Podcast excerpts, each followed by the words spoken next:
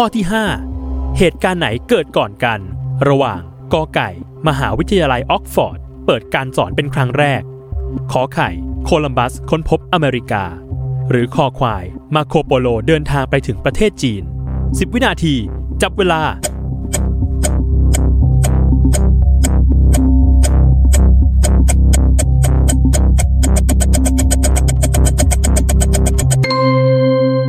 หมดเวลาเฉลย ข้อขอไข่โคลัมบัสค้นพบอเมริกา ไม่ได้เกิดก่อน เพราะจริง ๆ แล้วสิ่งที่เกิดก่อน คือมหาวิทยาลัยออกฟอร์ดเปิดการสอนเป็นครั้งแรก ในปีพุทธศักราช 1639 และต่อมาคือข้อคอควายมาโคโปโลเดินทางถึงประเทศจีน ในปีพุทธศักราช 1814 และสุดท้ายโคลัมบัสถึงค้นพบอเมริกาในปีพุทธศักราช 2035